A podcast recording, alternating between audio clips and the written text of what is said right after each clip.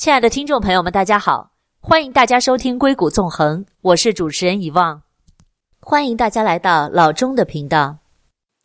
又到了一年一度的 Holiday Season，那十一月份在美国最盛大的节日就是月底的 Thanksgiving 感恩节。那今天的节目呢，我们是在感恩节的前夕，又再一次的邀请到了栏目的老朋友 Miki 老师做客《硅谷纵横》，来给我们分享今年的感恩节的节目。那 Miki 老师呢，每一次来都会给我们带来很多美食美酒。他是出生于台湾，在二零零八年以最高荣誉毕业于加州厨艺学院法国蓝带厨艺学院分校。在二零一三年呢，Miki 老师通过了世界葡萄酒大师协会的四酒师认证书。他也是一位电视及广播节目的主。我们今天很高兴的欢迎到 Miki 老师再次来到我们的栏目。Miki，好久不见了，又到一年一度感恩节的时候了，对不对？我们我们又可以来交流好吃的菜式，对不对？那今天我们讲的话题跟之前。两次讲的会有一点点不同。之前我们可能比较侧重于聊啊、感恩节那天的晚宴，我们要准备一些什么菜呢？我们要怎么烤火鸡呢？我们要配一点什么酒呢？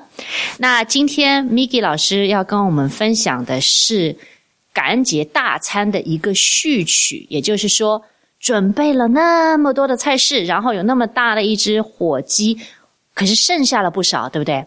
那剩下的这些料理有没有可能把它做成也非常非常美味的料理呢？今天呢，我们来分享的呢是感恩节呢后面的这个序曲，或者是你要叫它第二章啊。那这个剩下来的火鸡大餐的菜呢，我们怎么来处理？我们可以把它变成更丰富、更丰盛的世界料理哦。好好期待，听上去就很棒。那今天呢，呃，这个感恩节呢，现在因为 pandemic 的关系。大家呢都是留在家里呢，呃，可能就考虑说，我不要去跟其他的朋友聚会啊，所以那个聚会的这个人数呢变得减少。那大家就会想说，我就不要烤火鸡了。可是呢，其实火鸡啊，火鸡肉呢，一只火鸡呢，呃，看起来好像很大，但是其实里面很多都是骨头啦。如果说感恩节大餐只是在呃感恩节那一天吃那一大餐的话，那么就太可惜了。其实感恩节后面所剩下来的菜，这个延续下面的啊、呃、一些食谱呢，才是感恩节最精彩的部分，也是呢我的美国家人们呢最期待的一部分。那我想呢，今天呢，呃，已经连续我们已经两年呢都在讲这个感恩节的葡萄酒，我们今天也不会错过这个葡萄酒的部分。嗯，那在菜的部分呢，火鸡呢，当然就是呃。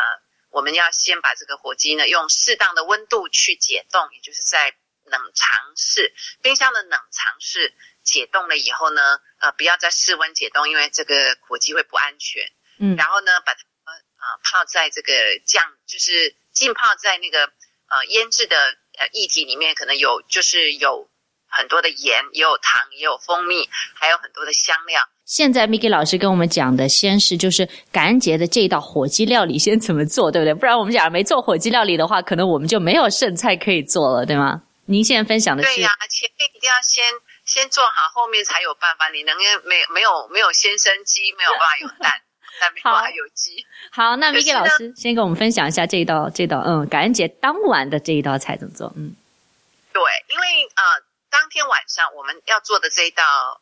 应该是说早上就开始烤了，然后吃到晚上了。但是呢，你腌制火鸡这个过程，相对的影响到你后面的料理，因为你前面的火鸡烤的好吃，后面的剩后面剩下来的一些火鸡肉啊，跟它的骨架啦，才会好吃嘛，对不对？嗯。做成另外一个料理。那在呃，最好一定要腌制过，你不可能说整只火鸡拿来呢，盐涂一涂，胡椒粉撒一撒，你就进去烤箱。因为它的肉呢，并没有入味，嗯，那我会建议是要腌至少八个小时之后，再给它风干八个小时。所以大家可以把这个时程算出来，风干八个小时，一定要在冰箱的冷藏室里面风干，就让它用那个冰箱里面的那个呃，就不要做任何覆盖，然后呃干燥了以后呢，这个皮烤出来是比较容易脆。那当天的早上呢，感恩节那天呢，大概十点以前要送进去烤箱，因为一只火鸡有时候要烤到。啊、呃、两三个小时哦。那烤火鸡呢，呃，温度呢，呃，设好以后进去呢，啊、呃，烤了以后，下面呢，你必须要有一个鸡汤，好，然后里面放一些比较有味道的蔬菜，像是呃洋葱呢，或者是西洋芹跟萝卜。接着呢，你倒整瓶的这个意大利的这个呃葡萄酒，叫做 Marsala Wine。嗯、Marsala Wine 呢，是你这个酱汁好吃不更好吃的一个关键。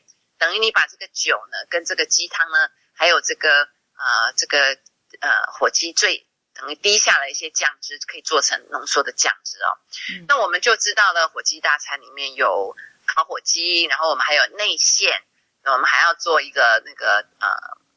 烤甜烤地瓜啊，就是 sweet potato，然后我们还会做一个这个 cranberry sauce，就是小红莓果酱啊，就是专门来配啊酸酸甜甜来配这个火鸡哦。那等到呢，我们感恩节大餐呢一吃完，这个一吃完，马上就处理这个很重要的步骤。你会不会觉得说我这个火鸡一定要吃完啊？嗯，那不然的话就太可惜了。可是其实火鸡肉一吃完，马上把所有的肉都拆开啊！那我们吃火鸡的时候呢，很多人喜欢吃白肉啊，白肉就是像鸡胸。那有人喜欢吃红肉，那就是啊火鸡腿或鸡翅膀那个部分的肉，比较颜色比较深，叫做红肉。嗯、那我们就把这个呃白色的肉跟深颜色的肉把它拆开来，分两边放。接着呢，就骨头呢，整副骨头，一的你现在呢，马上就是说。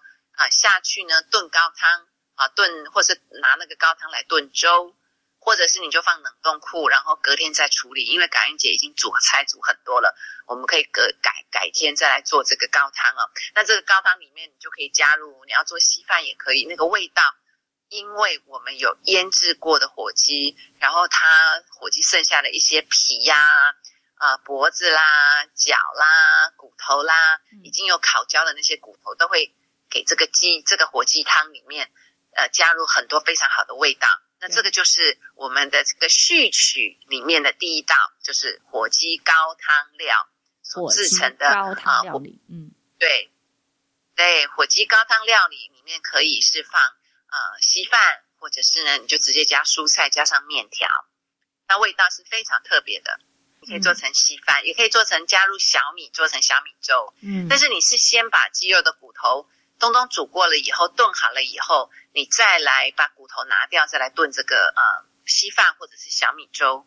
那么呢，呃，第二道呢，就是隔天呢，感恩节的隔天呢，我们昨天每一道菜都有剩。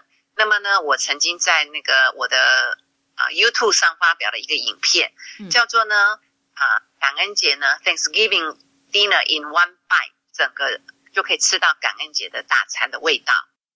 亲爱的听众朋友们，我们先进一段广告，广告之后我们再回来。欢迎关注我的公众号“硅谷纵横”，微信号 b a y 下划线六七八。欢迎在微信上给我留言，告诉我你们的想法以及你们感兴趣的话题。我们稍后回来。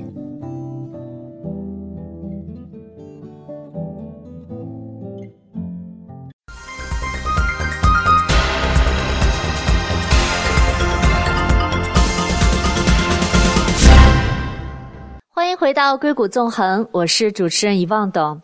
那到了 Holiday Season，马上就要到一年一度非常盛大的感恩节了。今天我们的节目呢，又请到了我们的老朋友西餐界，然后非常有名的女神啊，Miki 老师来给我们带来感恩节的。序章，也就是感恩节大餐之后的那一些剩菜，要怎么把它们变身为华丽的料理呢？Miki 老师在今天的节目里有很棒的分享。Miki 老师刚才在节目当中跟我们分享了用那个火鸡可以做一个火鸡高汤，哇，那道料理很棒。那还有没有别的菜式可以分享一下呢？有没有比如说，呃，我们讲欧洲的话，还没有法国料理？那么呢，法国菜呢，料理里面有一道叫做舒芙蕾，哦，是，是这个法国菜，对，它可以做成咸的，可以做的甜的。嗯，那么呢，我们隔天的感恩节，我们就把这个白肉或者是红红肉啊，比较深色的肉呢，你把它切碎，切成小小的碎片。那么呢，这个碗的那种做舒芙蕾的那个那个烤烤碗啊，就像一碗一碗的，它是呃正圆形的哈，就是垂直的圆形。嗯，那么里面最下面你就可以放一些呃火鸡的内馅，那火鸡的内馅是用面包下去做的嘛，最下面就放这个火鸡内馅，接着上面呢就放这个没有吃完的这个 sweet potato，也就是烤这个地瓜啊，sweet potato 是金黄色的。接着呢，你上面呢再摆上你刚刚所切碎的这些呃鸡胸肉啊，火鸡胸肉，然后呢再放上一点 cranberry sauce sauce，cranberry sauce 就小红莓酱汁，再加上我们这个火鸡酱汁，就是用这个意大利的马扎拉 wine 在烤箱里面煮了两个小时之后浓缩下来的酱汁，把它放一点上去，接着上面呢就打上一颗蛋。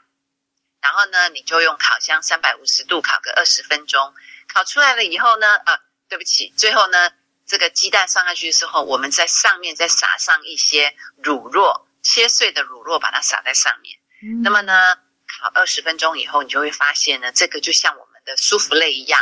那么，因为每一个东西我们都放了感恩节的晚晚餐里面的每一样食材哦，剩菜你都放在里面。嗯。那么一口挖下去就是一口。感恩节的晚餐，嗯，那这是一个很 fancy，就是很华丽的早餐，可以啊、呃、一一人一盅的送到这个家人的这个啊、呃、盘子前面啊、嗯。那我非常喜欢这道菜，我都是每天的每一次的感恩节过后，我就会做这个很像舒芙蕾，看起来又很华丽哦，又很好像很慎重的吃西餐一样哦。那这道料理呢，在我的 YouTube 上面有叫做感恩节剩菜料理，那么。呃，我的名字叫 Miki，对不对？大家可以上网去搜寻我的那个啊 YouTube。那接着呢，除了这个以外，我们剩下来，但会剩下很多的肉喽。对。那剩下的肉呢，我们还有另外一道，我们就来做成意大利料理。我刚刚讲的是法国料理，我现在来讲意大利料理。嗯。那意大利料理里面有一道菜呢，就跟我们的水饺很像，可是呢，意大利的这个意大利方饺。英文呢叫做 ravioli，ravioli 对，方饺，它是.对，它通常是做成方形的，嗯，然后呢，你做的面皮，你也可以一样用这个我们的水饺皮呢来做，或者是呢，你可以自己揉一个面团，就是像意大利的面团这样子，然后呢，你用那个面皮呢上下面皮，但是呢，我们的内馅的部分就把这个鸡肉呢切碎了以后啊，再加上这个乳酪哈，那乳酪呢，ricotta cheese，ricotta。Cheese 是在意大利的最常被使用的乳酪之一，你就鸡肉加上 ricotta cheese，然后乳酪再加上啊、呃、那个 parsley，就是巴西里的那个香料啊，哦、香芹、小香切碎、嗯，然后呢，对，加上胡椒跟盐，然后里面又有乳酪，然后可以加上一点点这个豆蔻粉，豆蔻粉是意大利的料理里面一个很重要的香料，撒上一点点就好了。然后呢，就把它包成方角，像水饺一样，只是它是方形的。那、嗯、其实就是两片面皮呢，把它涂上蛋汁，然后呢，你把它切成，你把馅料放中间之后，你就切成，你就切成是正方形的，嗯，这样子，然后就像水一样煮熟就可以了。那这样子呢，就像是意大利的料理了，这就是一个意大利料理的菜。哎，这也很棒哦，也算是一点主食的部分哈。对，它也可以做中餐，嗯，也可以做晚餐。那今天还有一道料理，Miki 老师给我们准备的是什么呢？啊，我最后呢再讲一道呢，叫做卡萨蒂亚。卡萨蒂亚呢是西班牙啊料理哦，它也算是等于墨西哥餐厅里面你都可以看到这道菜叫卡萨蒂亚。那卡萨蒂亚是我非常喜欢的，它的呃做法呢就是用这个叫做 tortilla。tortilla 呢就是面皮，有点像我们的春卷皮一样。只是呢，它的做法跟我们春卷皮不一样，它有加了一点点的这个，呃，就是说有时候是用面粉做，有时候是用玉米粉做的哈，它是不一样，做成两片的面皮薄薄的。那么呢，它的做法就是把这个切碎的这个鸡肉哦，或者是说你切碎的啊、呃，我们这个火鸡肉，还有说这个剩下来的一些馅料也都可以哦。然后呢，你把它摆在这个一片一片的 tortilla 上面，面皮上面。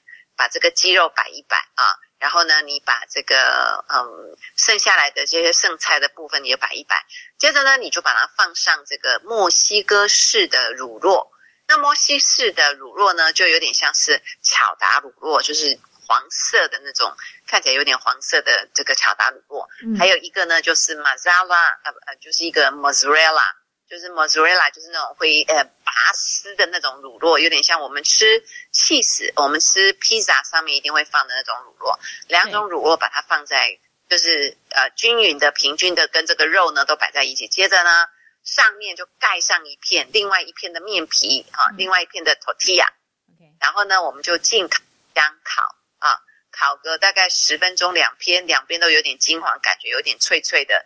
这个时候呢，里面的那个乳酪呢就融化了，然后你就把两片就粘住了。这个时候拿出来以后，就像吃披萨一样，把它切开，切成四等份哦。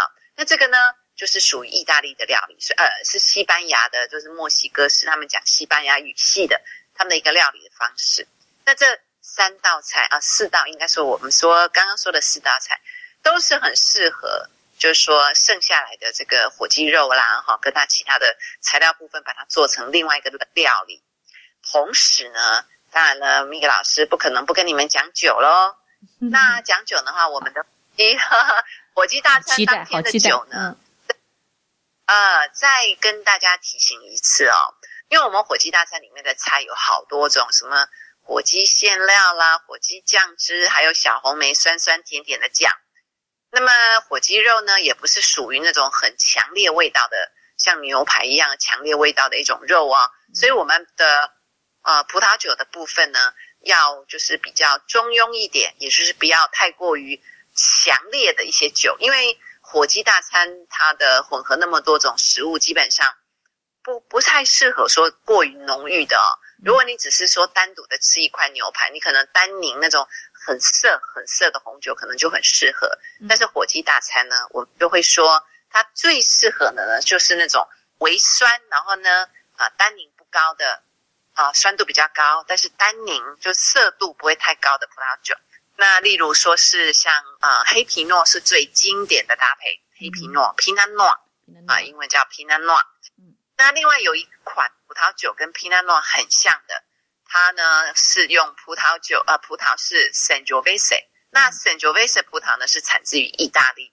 那么一般呢，如果你要买意大利酒呢，这个是大部分人最头痛的，因为酒标都会看不懂哦。嗯，那一般我们说它是 Chianti 的。就是 Chianti 的酒，就是这个产区生生产出来的酒，它就是大部分 Sangiovese，就跟这个 Pinot Noir 两种葡萄很接近哦。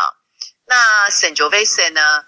呃，如果大家去买酒的时候不知道要买哪一个，你知道说我要喝喝看意大利酒，那 Miki 老师有说意大利酒，你可以问葡萄酒专卖店的人，你就问他说，请问我想要买。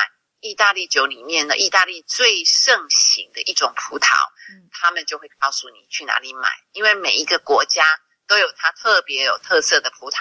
那这个 Sangiovese 就是意大利最具特色的葡萄品种，所以很容易问出来。嗯，就像大家这个用广播听的听不出来，可能要拼音也很烦，那么就可以直接去问酒商哈，卖葡萄酒的专卖店，找一个人问一下，他们一定知道。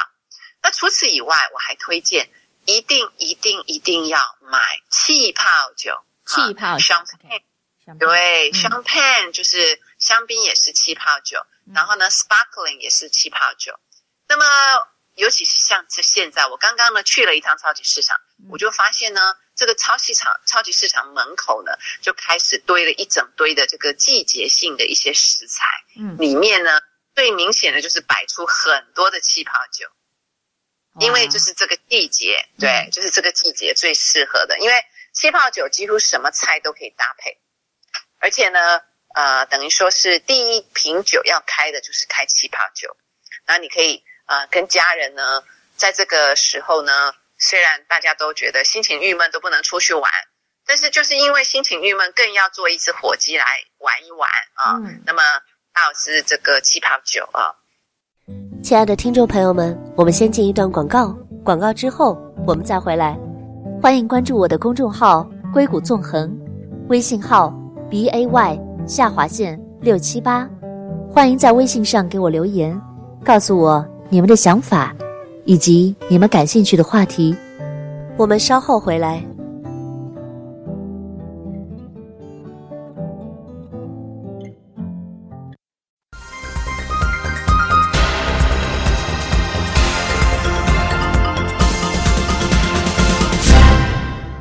欢迎回到硅谷纵横我是遗忘等那很高兴呢，又跟大家一起在今天的节目里分享非常欢快的一个主题，就是即将要到来的盛大的美国节日感恩节。那感恩节的大餐要怎么做呢？感恩节大餐做完了以后，一个超大的火鸡和一桌的剩菜。要怎么让它变身成华丽的料理呢？今天我们又邀请到了节目的老朋友，是非常有名的西餐料理达人 Miki 老师，来跟我们分享感恩节的剩菜料理大变身。那在刚才的栏目当中呢，他跟我们聊了，呃，就是感恩节的火鸡要怎么把它做成非常美味的火鸡高汤，以及分享了如何把剩下来的菜做法国料理、做西班牙料理。那他也提到了配这些不同的料理的酒哦，其实配酒也是一件非常棒、非常的有学问的一个一个事情哦。那 Miki 老师对酒也是非常的精通，听听他怎么讲的。那除了这个以外呢，就是白葡萄酒，大家也会说，哎，那我白葡萄酒，呃，红葡萄酒知道说是黑皮诺、Sangiovese，那么我可以就是呃，在一个白酒吧，白酒的话，Chardonnay。夏多内、霞多丽，嗯，是最最受欢迎的一种葡萄品种啊。它的味道呢也比较浓郁一点哦。那这个时候呢，这个夏多内一定不能缺席啊。那除了夏多内以外呢，就还有像是金粉黛啊，啊，白色金粉黛也是有人喜欢。还有啊，Riesling 就是德国的雷斯 Riesling，然后 Cabernet Sauvignon 也有。但是我会建议说，这个 Cabernet Sauvignon，呃，中文很多人就叫它赤霞珠，嗯，也就是在市面上最普遍被喜欢的一个葡萄品种之一。那这个赤霞珠，我就会建议不要买那种呃存放具有存放价值的，然后单宁很高的哈，因为啊，呃，赤霞珠就是很容易单宁就会过高。那赤霞珠呢？Cabernet Sauvignon 可以买那种没有经过橡木桶的，用那个不锈钢槽酿制的哦。那价格就会比较经济，但是事实上呢，也比较容易搭配各种菜色，因为它不会太涩，所以比较容易搭配。那刚刚我也有跟大家讲一些这个啊、感恩节的序曲啊，也就是我们剩菜所做的一些各国料理。那么。法国料理的话来讲呢，就是刚刚讲的那一道，早上呢，可能大家可以吃个呃，这个看起来很像舒芙蕾的呃火鸡，呃火鸡大餐，在一口就可以吃得到哈，就所有的料都把它放进一个杯，然后打上蛋啊，然后撒上乳酪进去烤这个啊。那我就会建议说呢，早上一般来讲喝红酒跟白酒都不是那么适合，大家可以喝个 Mimosa。那 Mimosa 呢，就是用昨天晚上生下来的。气泡酒，然后把它加上呃橘子汁，嗯，就是 mimosa，对，那比例，嗯，对，比比例就随个人的喜好嘛。那 orange 也是橘子，算是秋天的水果，所以基本上不是呃等于说一半的这个气泡酒，那再加上一半的这个呃橘子汁，那么呢就做成。调酒叫做 Mimosa，那就可以配这道菜。但用高脚杯，呃，用那种呃香槟的杯子来装，就觉得自己呢，让自己好像是过一个假期啊。等于说我们用食物来旅行啊，虽然我们不能出国啊。那除了这个以外呢，刚刚我们又讲了一个意大利意大利的料理，对不对？我们做那个意大利方饺，嗯，那意大利方饺一样是可以配 Sangiovese。啊，Sangiovese 也是很适合搭配，还有其他的意大利酒，像 Barolo 哈，Barolo 的话是以北意大利的另外一种白葡萄品种，那红葡萄品种。那这个葡萄品种呢，它酸度非常的高，涩度也很高。我是不会建议说大家拿来配这个意大利方饺，除非呢，你如果说这个酒呢是很呃雄壮又威武的意思。就是说，它这个酒味道很强又很涩啊，那么呢，你就适合喝那种已经陈放很久很久的啊，Barolo 啊，就是说你这个酒呢放久了以后，它那种单宁的强度跟涩度跟酸度都会微微的下降，它的味道也会变得比较丰呃丰富，可是呢强度比较没有那么强，在这个时候呢，大家就可以选择一些陈年过的酒来喝，啊，搭配这个意大利菜，我们刚刚讲的 ravioli。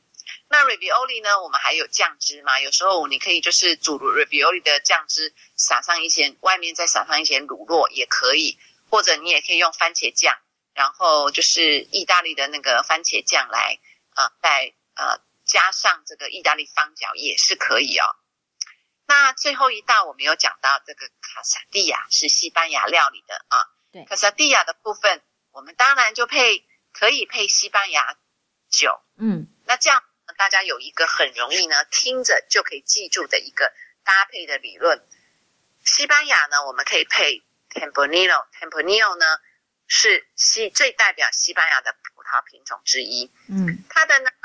价格不贵，然后呢，呃，味道也是非常的丰富，酸度也高。嗯，一样的，大家到了这个啊、呃、葡萄酒专卖店，找一个人来问，其实呢，他们开店在哪里，就是让你问的 啊。里面有很多都是，对不对？具有相当的这个葡萄的知识哦。嗯，以前我也曾经在啊、呃、南湾最大的葡萄酒专卖店上班，客人一进来就是要找一个人来问我要买什么酒，嗯、那你就可以问他啦。请问一下哈，我想买一瓶西班牙最具、最有、最被广为使用的葡萄品种，那他就会带你去那个栏位去买西班牙最代表西班牙的葡萄品种，叫做 Temp Tempranillo。那 Tempranillo 呢？Tempranillo 对 Tempranillo，那这个酒呢也是很适合配火鸡哦。那我们就可以来搭配这个卡萨蒂亚这道菜。那这样的搭配呢，其实很有系统，然后也容易记，就是味道不要。如果你这个酒味道很强的话，那么你就就是是盛放过的，这样就可以了。OK，那呃，对啊，希望这样的分享呢，观众呢可以呃在这一个特别的时刻，也尝试的过一个快乐的旅行哦。那事实上，如果我们要出去旅行，这个感恩节，其他的国家是没有过感恩节的哦，没有。所以感恩节这个火鸡料理，这个感恩节是真的只有美国有。原因呢，是它的历史是这样的，因为在旧时代呢，美国这块新大陆还没有被发现的时候，嗯，呃，很多的欧洲人呢就要来这边呢，想说他们可能到另外一个国度没有阶级，在欧洲有比较有阶级之之分哦。那他如果到了另外一个国度，他可能对他的呃一生呢比较具有发展性。然后呢，很多的传教士也是想要过来传教。所以他们呢，就从欧洲呢坐船啊，来到了这个美洲这块土地上。那就在当然就是东岸下岸啊。然后呢，他们就来这里呢开垦，来来这个呃，想要在这边生活。可是欧洲的这个物资跟我们美洲的物资不一样。美洲呢有这个很多是欧洲没有的，比如说火鸡啦，啊，还有很多的农作物。那当时呢，他们就不知道自己应该要吃哪些。呃，食物在感恩节的时候呢，这些土著呢，美国土著呢，就教这些传教士们呢，可以用火鸡来入菜，然后呢，就协助他们生活，因为毕竟传教士们跟移民过来的欧洲人都是外来人嘛，嗯，所以呢，为了感谢这些土著的帮忙，所以呢，美国就把这个节日呢，感谢这个土著人们的帮忙，所以他们才能够在这里呢，安稳的生存下来。美国现在可以变成一个这样的大帝国，其实呢，感恩节是一个我们每一个人能够回馈一下谁帮过我们的一个感谢的季节，很让人感动的一个季节，但是只有美国才有。嗯，哇，原来还有这样子的历史，谢谢谢谢 Miki，不仅给我们分享了非常好吃的，第一个是感恩节那一道火鸡怎么烤，对不对？然后呢，是感恩节那个大餐的序章，第二章剩菜料理怎么做？这么多的菜，怎么把它变成百变的世界口味的各种各样的？有面呐、啊，有呃可以放那个汤里面放泡饭或者煮面，然后还有意大利的饺子，然后还有还有西班牙的那个卡萨蒂亚，对不对？哇，都是很棒很棒的料理。然后最后还跟我们分享了感恩节的由来。嗯，那如果大家呢有兴趣呢，我今年呢会烤一个火鸡，放影片放到我的 YouTube，大家要知道怎么烤火鸡，也可以呃，到时候我是还没有放上去，但是今年我一定会完成啊，可以到这个啊、呃、YouTube 上面去找我的我的这个频道来看哦。好，那大家一定也会关心这个甜点的问题哦。嗯，那甜点呢，一般我们的感恩节就是要季节性的食材所做出来的菜，比如说这个时候就是苹果的盛产季，各式各样的品种就出炉了。然后呢，还有就是说这些 pumpkin 就是南瓜，很多人就会烤南瓜派。那另外呢，我喜欢烤的是苹果派。但是大家不要忽略苹果的种类二三十种。嗯，那么每一种有每一种的味道，有的是甜的，有的是酸的，它的风味不同。那大家如果想要烤苹果派的时候，你可以再给大家一个诀窍：你每一个每一种品种都拿一颗出来啊，来做成这个苹果派。那么呢，因为每一颗都有不同的风味，于是呢，你烤出来的苹果派就有非常多的层次。这是一个烤甜点的一个诀窍，就说建议大家烤感恩节的时候可以来烤苹果派。但是呢，在烤苹果派的时候要用不同品种的苹果，每一种品种都给它买一颗，然后来试试。但是比例比较重的还是那个绿色的呃 Granny Smith。Granny Smith 因为它的酸度比较高，适合拿来煮菜的一种苹果。煮过之后，相对的也比较好吃。所以感恩节呢，除了南瓜派以后啊、呃、以外呢，也可以烤一个苹果派。那这就是我给大家的感恩节大餐的建议哦。好，非常谢谢 Vicky 老师。呃，不客气，希望大家有一个愉快的感恩节大餐。然后呢，大家在家里吃饭喝酒不要乱跑啊、呃，尽可能是待在家最安全。祝大家 好，非常谢谢 Vicky 老师的分享，也谢谢所有听众朋友们的陪伴跟收听。那在这里呢，以望提前祝大家感恩节快乐。那希望大家能够 stay safe，度过一个愉快。美好的感恩节假日，我们下期节目再见。欢迎大家关注我的公众号“硅谷纵横”，微信号 b a y 下划线六七八。欢迎大家在微信上给我留言，告诉我你们对节目的看法，以及你们感兴趣的话题。感谢大家收听《硅谷纵横》，我是以望，我们下次再见。